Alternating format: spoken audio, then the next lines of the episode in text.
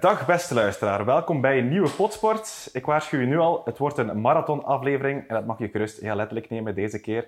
Want vandaag staat de marathon centraal. Ik heb daarvoor weer wat uh, fijne gasten bij mij zitten. Jeroen Kruid, inspanningsfysioloog en uh, sportpodoloog in onze Sportmedisch Centrum Sporter. Gino de Vriend, diëtist, sportdiëtist eigenlijk, voor onder andere uh, Knak de Red Flames, AA Gent en ook Lotto Destiny. En natuurlijk ook actief hier in Sporter. En tot slot Thomas Verbank, eh, ergotherapeut en sporter. En ondertussen ook eh, ervaringsdeskundige, mag ik denk ik wel zeggen.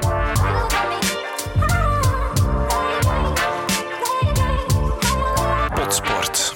Thomas, ik heb jou aangekondigd als ervaringsdeskundige. Hoeveel marathons heb je al op je lijstje staan? Um, op dit moment staan er zes op uh, de balans op dit moment. En waarvan een aantal heel succesvol en andere toch wel uh, best succesvol ook, ja. en wat was de leukste? De leukste is op dit moment wel uh, Rotterdam geweest. Ja, dat was wel, de totaalbeleving was wel prachtig. Dat was, dat was echt wel uh, knallen vanaf het begin. De minst leuk is misschien de volgende vraag of zo? Uh, ja, klopt. Ja. Heb je ah, de minst leuk en het lastigste vind ik de Flanders Fields Marathon. Um, heel leuk qua beleving ook, maar enorm lastig. Oeh, zo zwaar afgezien dan. Ja. ja. De, wat, allee, wat denk je dan op dat moment als je zo hard aan het afzien bent? Of wat Waarom? er jou erdoor? Waarom? Ja. vooral die vraag komt vaak naar boven, maar het was vooral uh, ervaring tekort. Veel te snelle start in het begin. Ik had dan nog geen ervaring ook, of geen kennismaking gehad met Jeroen en Machino om uh, erdoor te helpen. Dus dat was dan uh, ja, energietekort. en dan kilometer 33, 34, ja, was het nog blijven lopen normaal. Ja, ja, zoals dat elke loper wel een keer tegenkomt. Puur op karakter dan? Ja, ja, ja. ja. Nog iemand met marathonervaring aan deze tafel? Ik heb uh, zelf ook één gelopen, onofficieel. Uh, ik heb zelf één rond mijn huis uh, gelopen. En ik wou die eigenlijk ook officieel maken door ook Rotterdam te doen. Maar toen is corona gekomen, ben ik twee keer besmet geweest. En was het ja, een beetje een, een breuk in mijn voorbereiding. Ja. ja, dus sindsdien niet echt meer van plan om een ja, de, de, ambitie is er, maar de, de tijd voorlopig om goed te trainen. Dan moet ik naar Jeroen kijken, denk ik. maar ik heb zowel uh, officieel als onofficieel nog geen marathon gelopen. Uh, ja, okay. Wegens blessures, maar uh, nee, nog geen, geen marathon gelopen. Oké, okay, goed. Het onderwerp vandaag is dus die fameuze marathon. En wij gaan het ook vooral hebben over hoe je je het best daarop kan voorbereiden. Wat belangrijk is daar ook tijdens die marathon. En ik begin misschien met een stout vraagje ook voor elk van jullie. Heel persoonlijk in één woord wat is volgens jou het belangrijkste in een marathon? In één woord. In de voorbereiding naar de marathon? Uh, alles van de marathon eigenlijk. Ja. Goh, Eén woord.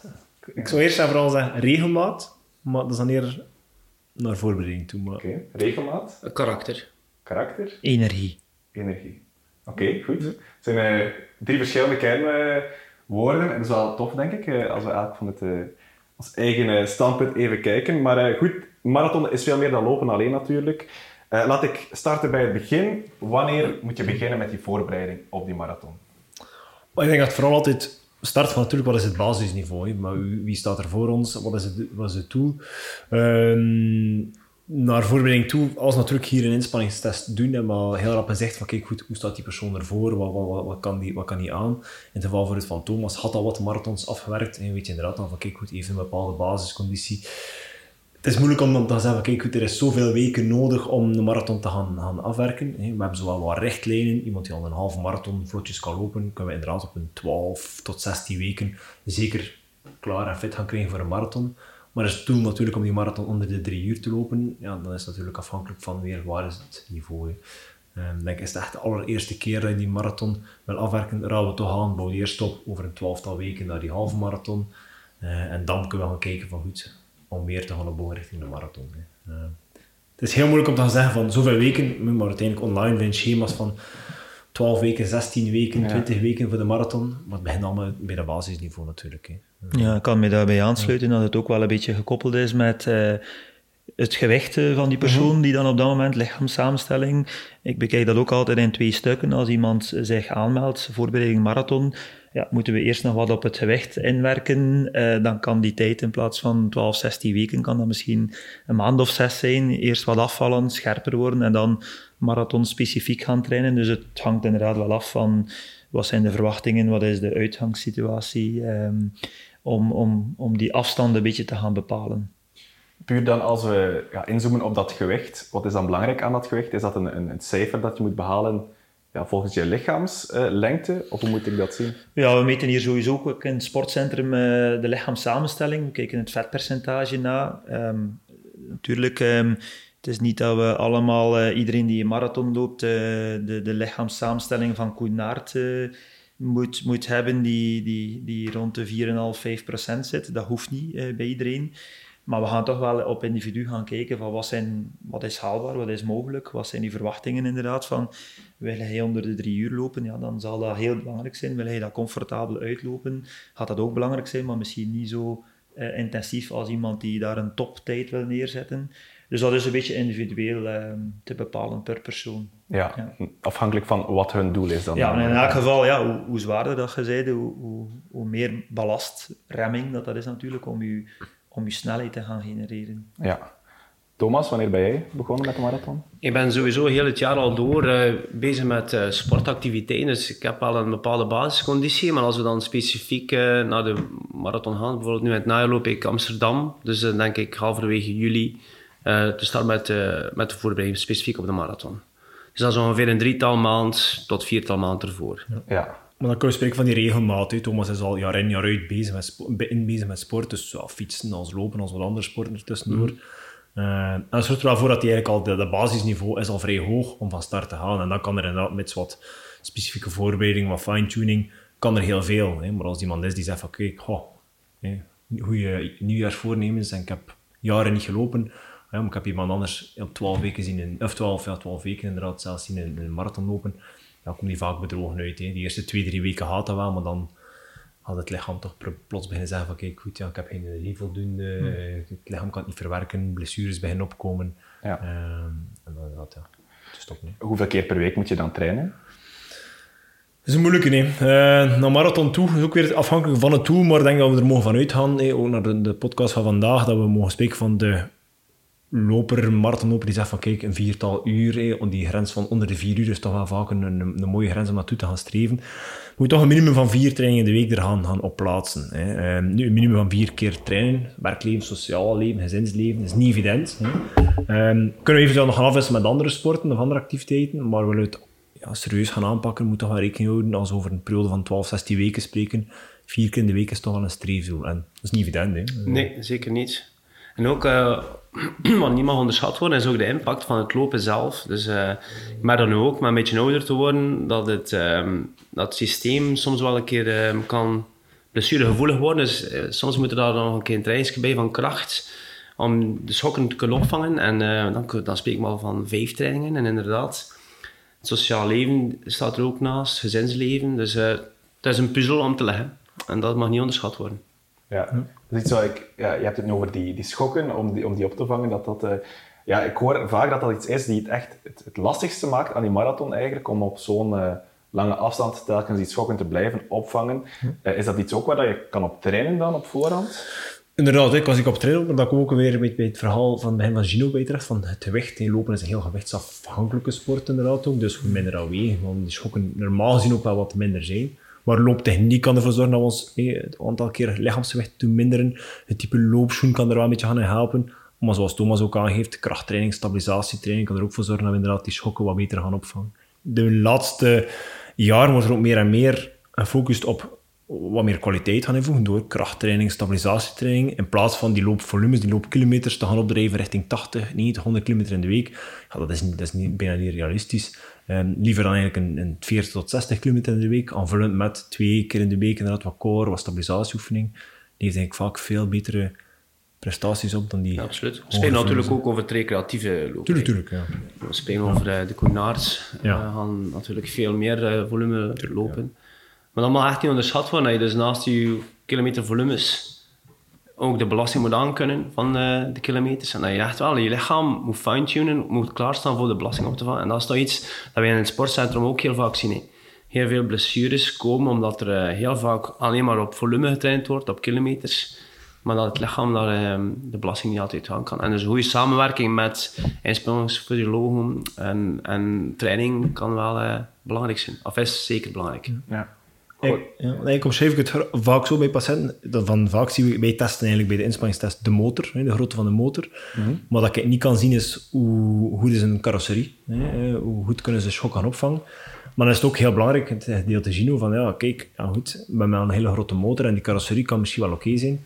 Maar die motor moet ook van voldoende brandstof voorzien worden. Hè, en daar loopt het dan vaak ook fout. Hè. Ja, ja, want dat zien we inderdaad wel dat en ik denk dat ik ook persoonlijk kan spreken. Uh, je kunt makkelijk een afstand doen van 15 kilometer zonder dat je daarvoor extra energie direct moet opnemen. Maar veel mensen die dan in die voorbereiding zitten, die, die gaan steeds verder en verder, een beetje afhankelijk van het trainingsplan. Maar die, die hebben dan soms nog niet de kennis van, ah ja, misschien ik doe 20 kilometer, ik doe 25 kilometer. Ik zal wat, wat extra energie moeten proberen op te nemen tijdens mijn inspanning. En uh, ja, ik zie veel mensen die een, een trainingsprogramma niet goed kunnen afwerken, omdat ze niet op tijd proberen bij te sturen met de juiste energiebalans. Hè. Dus het gaat over energie, dat was mijn kernwoord. Mhm. Maar het gaat eigenlijk ook over recuperatie. Hè. Hoe recupereer je na een... Hè, als ik hoor vier keer in een week trainen, daar zal zeker ook een aantal lange duurtrainingen tussen zitten. Hoe is het recuperatieproces na zo'n training? Want er zijn dan soms mensen die zeggen, ja, joepie, ik heb nu getraind, Um, ik ga nu niet meer eten, maar ik wil eigenlijk nog wat gewicht verliezen. Maar dat is eigenlijk een foute strategie. Moet eigenlijk altijd goed, als je een stevige training hebt gedaan, moet je het lichaam goed laten recupereren. De juiste eiwitten met de juiste koolhydraatbalans, om eigenlijk op die manier sterker te worden. Want het is eigenlijk dankzij de trainingen dat je kan doen op de juiste manier, dat je eigenlijk een atletischer lichaam krijgt. En er zijn nog veel te veel mensen die eigenlijk de twee te veel drastisch willen combineren en serieus inhakken op de energiebalans en extreem veel gaan trainen, waardoor dat dan eigenlijk ook blessures ontstaan doordat ja, de, de energie-intake ten opzichte van het verbruik, dat daar een te groot, uh, te groot gat tussen zit. En dan kom je ook tot, tot blessures. Ja, want ik ging je eigenlijk vragen, hoe groot is het belang dat je ook uh, ja, genoeg eet en drinkt tijdens die marathon? Wat heel belangrijk, uh, ik denk als iemand een goed trainingsplan volgt, uh, de, de, conditie creëer je eigenlijk doordat het lichaam uh, zijn VO2 max kan verhogen. Dat is eigenlijk de zuurstofopname in het bloed. En vanuit die zuurstofopname, we hebben uiteraard heel wat vetten in ons lichaam dat we kunnen aanspreken als brandstofvorm. En dankzij die zuurstofgassen kunnen we die vetten omzetten in energie. Maar vergelijkt het een beetje met een hybride wagen. We hebben eigenlijk de twee eh, brandstof, eh, brandstoffen nodig. We hebben eigenlijk ook die koolhydraten nodig tijdens lange duuractiviteiten. En je kan daar een beperkte stockage van aanleggen, maar dat is bij lange niet zo groot als de vetten. De vetten, we hebben allemaal vetten genoeg, maar koolhydraten is vrij snel uitgeput. En als we die niet aanvullen, ja, dan kunnen we eigenlijk onze sportinspanning niet meer op een goede manier doen. Dus dat wordt wel belangrijk dat zowel voor maar ook tijdens de inspanning, dat iemand op tijd denkt om um, voldoende bij te tanken qua energie. Ja. Het is ook al een klein beetje aan bod gekomen tijdens onze podcast over voeding dan in de sport. Ja. Vanaf welke grens moet je ongeveer iets meenemen om, uh, ja, om te gaan lopen in je trainingsschema dan? Goh, ik, ik, als ik meer dan anderhalf uur looptraining doe, dan uh, neem ik meestal wel al iets mee. Um, er zijn veel mensen die geen fan zijn, maar ik heb altijd met een camelback mee als ik uh, meer dan 20 kilometer loop, uh, omdat ik dan comfortabel ben dat ik mijn drank uh, bij mij heb. er zijn mensen die met een loophordel lopen. Mm -hmm. um, ja, ik weet niet, Thomas. Ik heb bijna altijd iets mee. Ja. Natuurlijk voor de kleine loopjes, zoals een 5 kilometer niet. Mm -hmm. Maar vanaf ik boven de 10 ga, zit er altijd wel een energiegelletje mee. En een klein flesje van 20 ml water of, of ja. ook Isotone sportdrank waarschijnlijk. Uh, en dat is inderdaad zo met een, uh, een flipbelt dat ik loop. En, uh, anders voel ik, als er iets gebeurt, dan ga ik sowieso thuis eigenlijk dan altijd al. Met een energiegel. En, ja. en nu ook wel een beetje op getraind, maar dat is ook mijn grote fout in die eerste marathons die dan niet zo goed verliepen. Dat ik er ook nooit op getraind was, zoals Gino vertelt. Maar ook tijdens de marathon ook. Ze is zo bezig met die drive. En dan gaan heel veel luisteraars wel beamen. Die eerste marathons, dat is zo echt hetgeen dat je niet zo vaak aan denkt in het begin om mm. veel energie vooruit bij te nemen. En dan loopt het na kilometer 30 vaak uh, wat, wat stil, de, de motor. En de reden is nu aangehaald. Mm. En ook een beetje train the gut. Hè. Als je in een marathon moet je vrij veel energiegelletjes uh, en sportdrank nemen om die koolhydraten op te nemen. Maar als je je darmen daar niet op getraind hebt, dan, dan, dan zit je met een probleem in de wedstrijd. Ik zie dat nu bij, bij Lotto Destiny in, in de koers. Eh, zie ik ook veel jongeren de overstap maken, eh, die plotseling veel koolhydraten moeten nemen.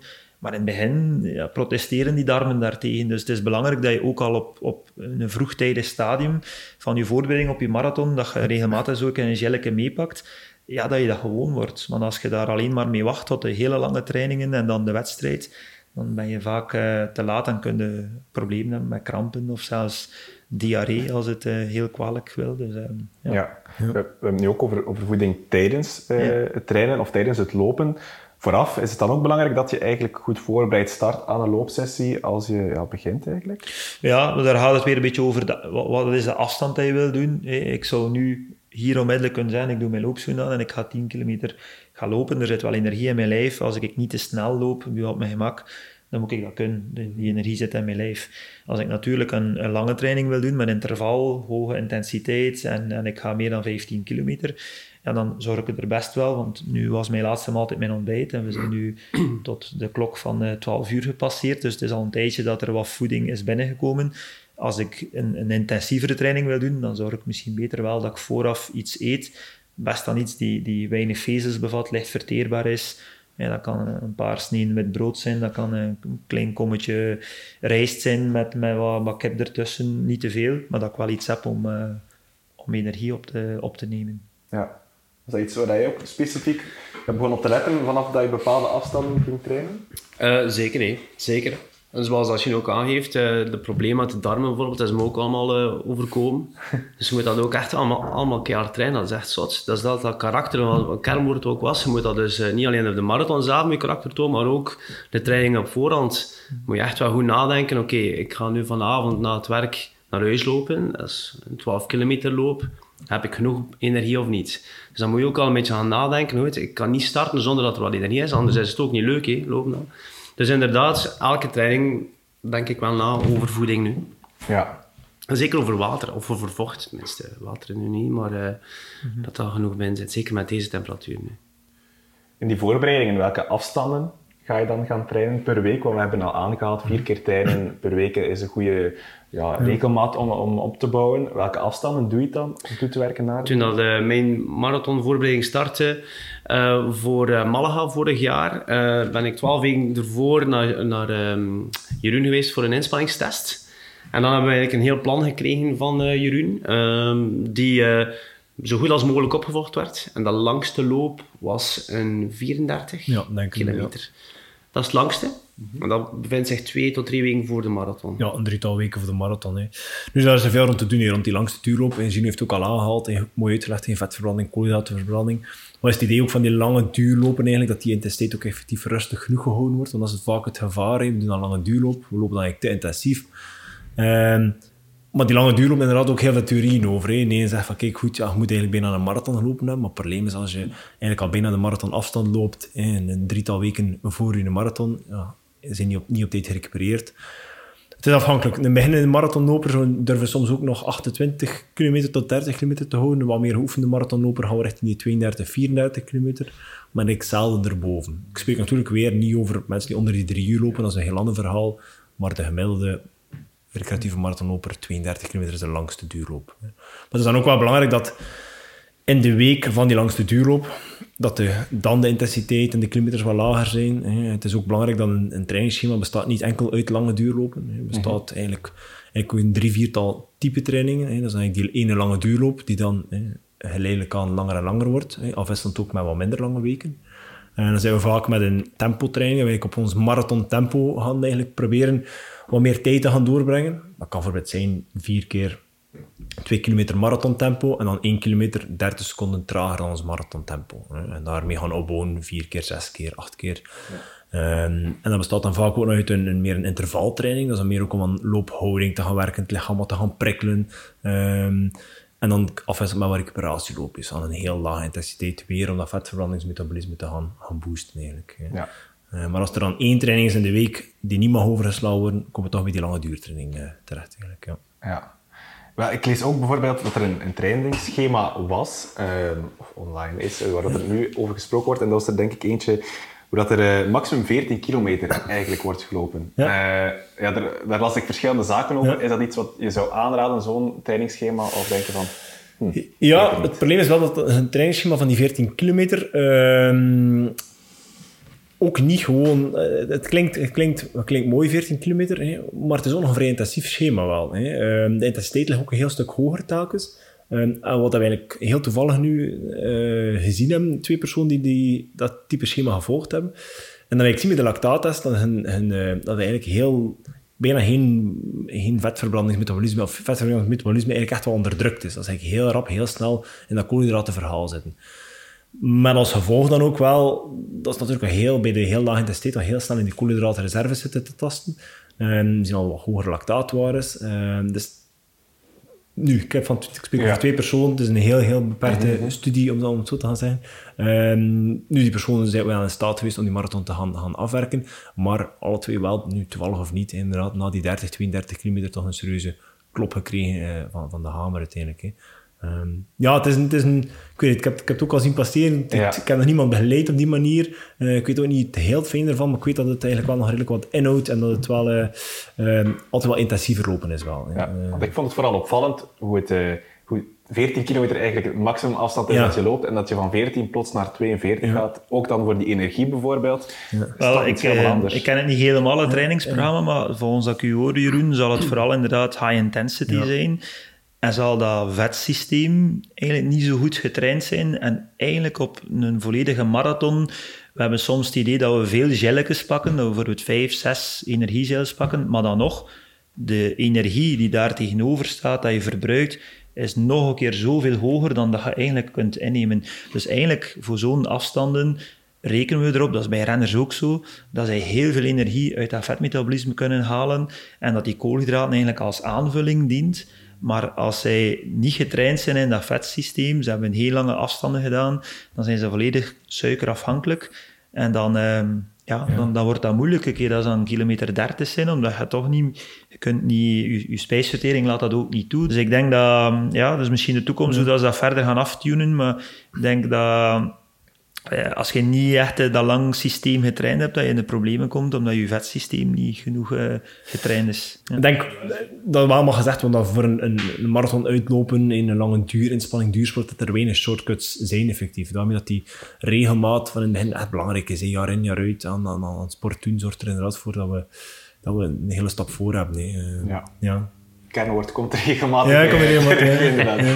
Hoe, was- hoe zag jouw trainingsschema eruit, eh, Tom? Dus in de beginweken en dan opbouwend naar die, naar die laatste weken dan? Opbouwend. eh, specifiek, dus eh, mijn langste duurloop was eh, een 34 kilometer op twee weken of drie Ja, weken normaal, voor ja, we proberen meestal te mikken op, op, op een drie, max vier weken voordien Ja. inderdaad. Ja. Voor mij is het vooral een beetje tijdsgebrek ook om te lopen. Dus eh, Jeroen gaf me duidelijk het advies van regelmaat. Zoals hij nu ook vaak terug hoort in zijn kernwoord.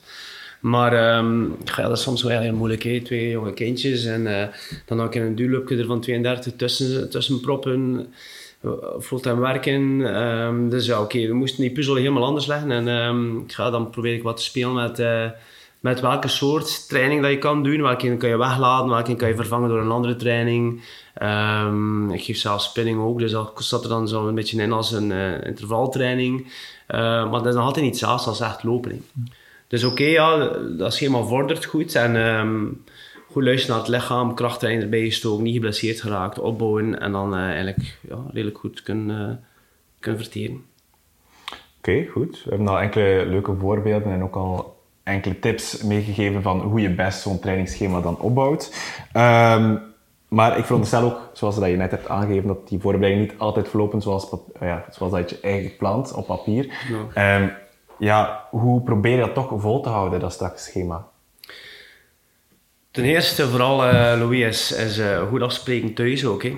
Want eh, Misschien nog de dat was dan wel heel duidelijk. Een goede vrouw, eigenlijk. Een goede vrouw. Goede vrouw en hoe we zin hebben en, en samen eigenlijk werken naar dat doel.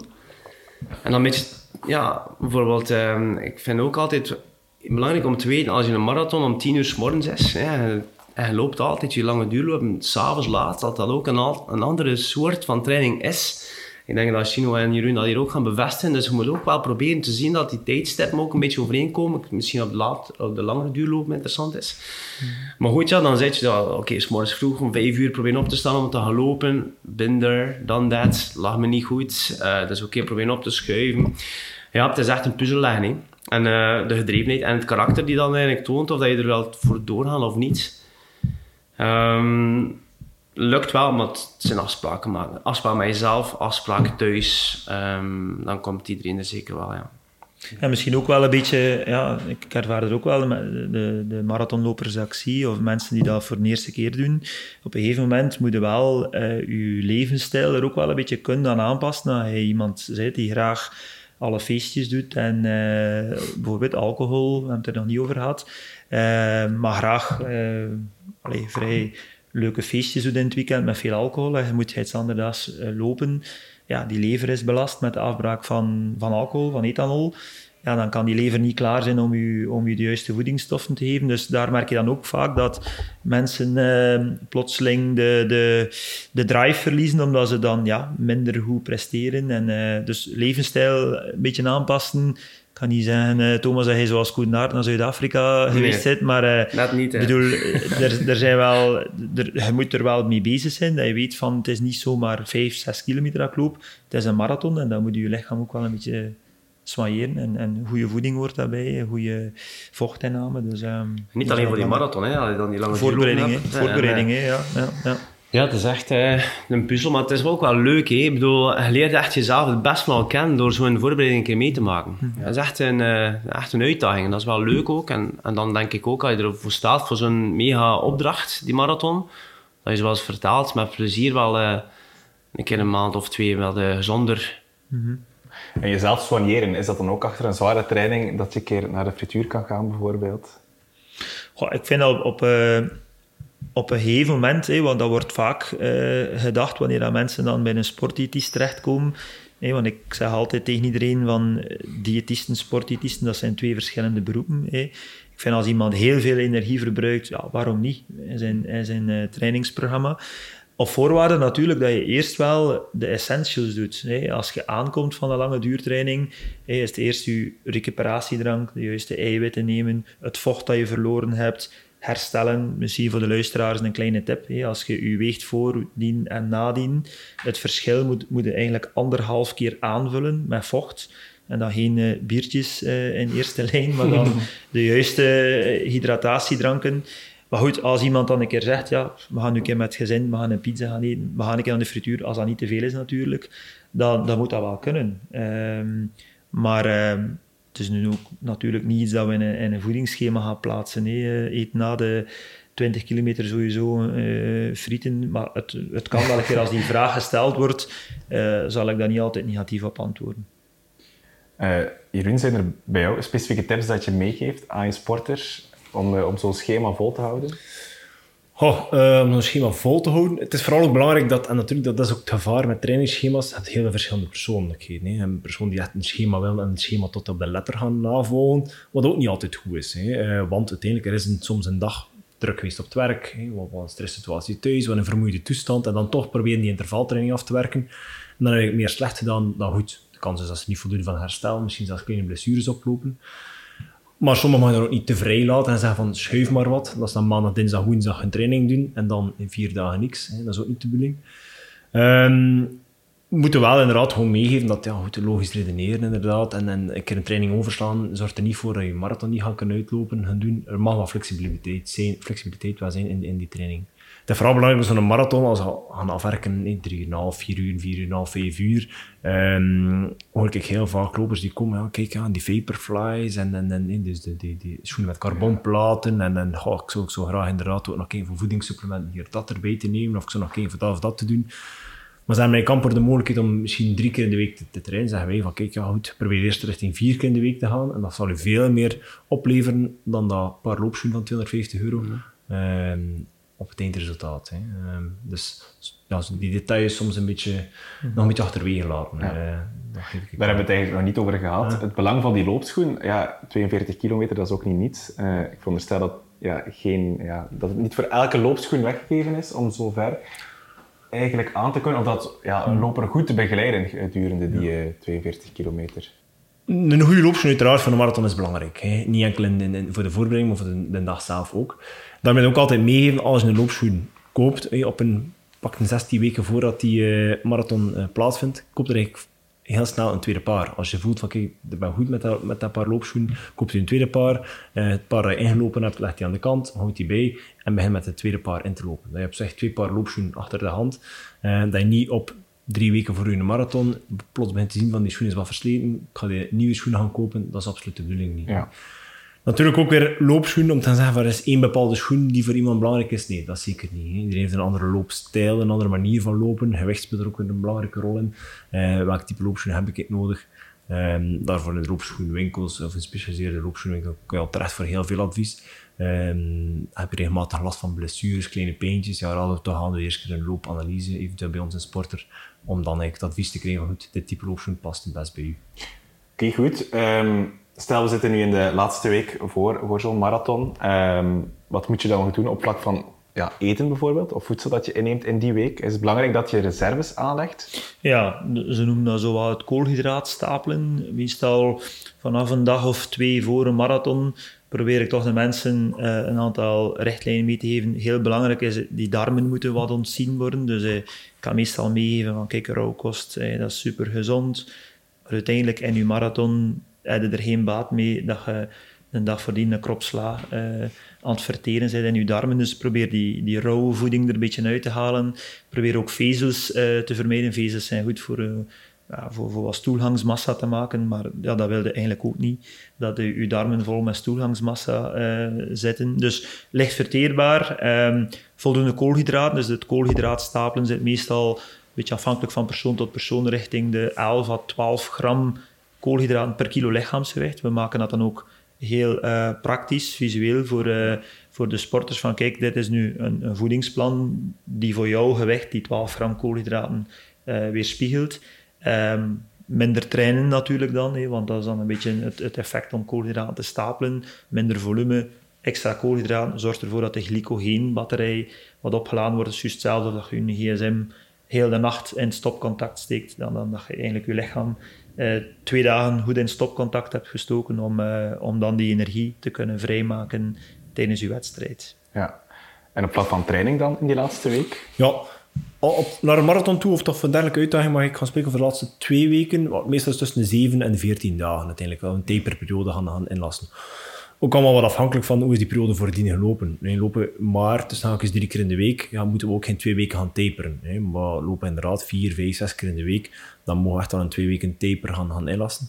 Thomas, hoe was dat bij jou? eh, Eh, voorbereiding? exact hetgene dat Jeroen en eh, Gino beschreven eigenlijk. Ehm, maar het is echt heel, heel, heel belangrijk. Hè? Want op het moment dat je dus eh, begint te taperen, dan komt alles ook zo'n beetje naar boven. Hè? En dan, de ene loper is misschien niet zo, de andere wel, maar dan begint het allemaal, allemaal in je hoofd een beetje te, te? Dan, ah, ben ik daar toch niet geblesseerd of gaat dat niet ziek zijn? Ja. Of, eh, en dan, dan komen de vragen. Hè? Maar oké, ja, dan moet je gewoon rustig zijn en eh, voeding dan heel goed. En ehm, dat is eigenlijk ik ben nu niet de, misschien het beste voorbeeld eh, van Gino, maar de week... Geen idee.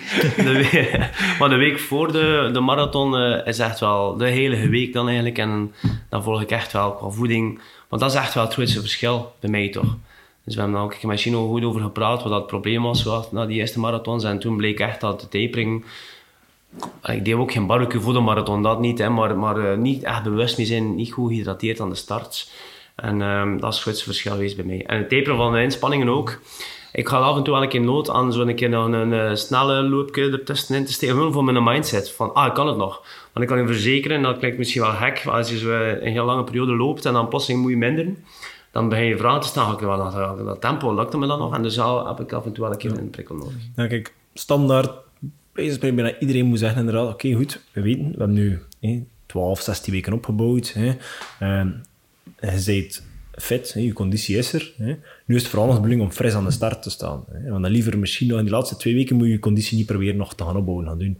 Het is beter van inderdaad in die laatste twee misschien net dat tikkeltje minder te zijn, of minder te, minder trainen en iets, misschien nog iets minder op die fitheid gewerkt hebben, maar frisser aan de start te staan, gaat je veel meer opleveren dan inderdaad nog die laatste extra training, van laatste intervallen erbij.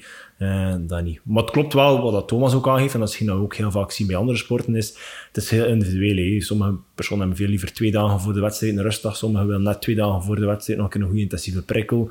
En dat is ervaring. Hè. En dat is inderdaad, we hebben nu al een zestal marathons om op terug te grijpen en een beetje te zien van, kijk goed, waar ben ik het best mee? En dus dan weer voor die eerste marathon, ja, dat is een eerste marathon. En dan pas kunnen we beginnen spreken over ja, hoe kunnen we het nu nog beter gaan doen? En het is ook soms wel zoeken wat doen. Het is heel individueel. Ja, zeker. Ja. Eh, moet je ook een opwarming doen de dag van de marathon? Ik, eh trots dat tip dat ik kan geven aan, aan alle luisteraars is probeer zo stressvrij mogelijk aan de start. Dat is de beste opwarming.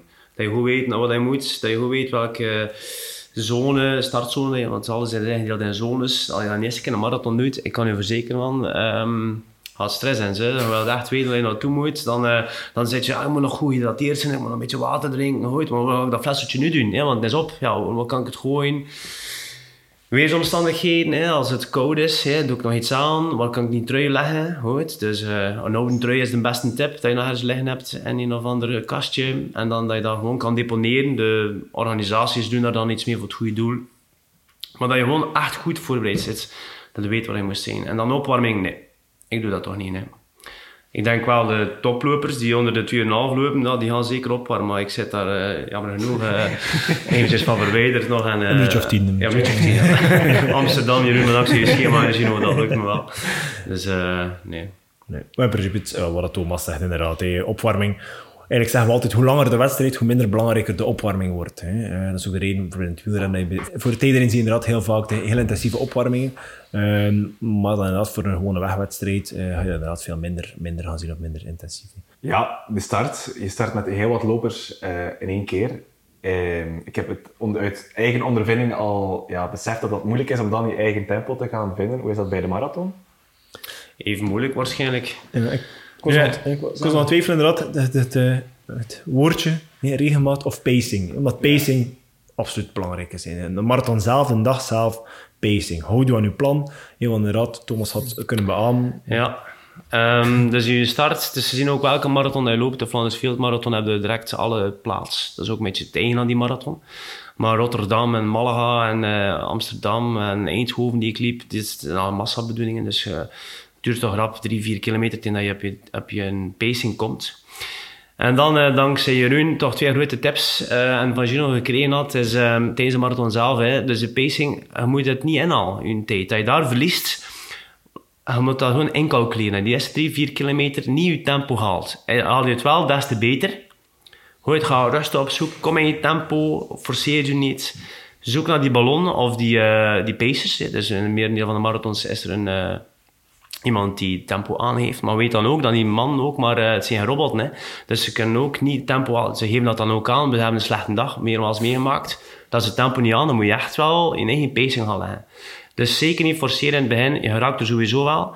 En ik, een hele grote tip dat ik zelf vind, is bij de bevoorradingszones. Chino had me dat verteld. De tijd dat je daar een klein beetje vertragen, een klein beetje vertragen om goed je, je vocht in te nemen, gaat altijd de tijd goed maken op het einde van je marathon.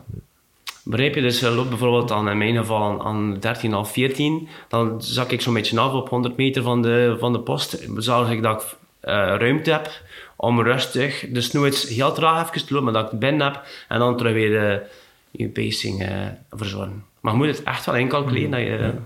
Ja, ik denk dat dat heel belangrijk is. Hè? Dat, eh, het is niet je doel... Allez, je zou het misschien wel graag doen dat je onder de twee uur en een half loopt, maar ik denk dat je dat eigenlijk doet vanuit een leuke sportiviteit en, en, en die drankposten zijn er en het is warm weer aan dezelfde snelheid, maar ja, dan loopt eh, drie vierden van je vocht loopt naast je mond in plaats van in je mond.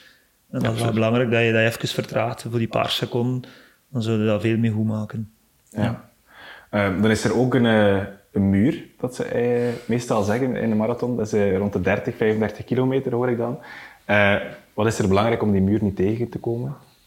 Ik denk dat je fuelt, je brandstof voorziet, eigenlijk op het moment dat je het nog niet nodig hebt. En dat is soms de, de kunst, eh, als je zegt tegen mensen, ja, je hebt die energievoorraad opgebouwd voor twee uur.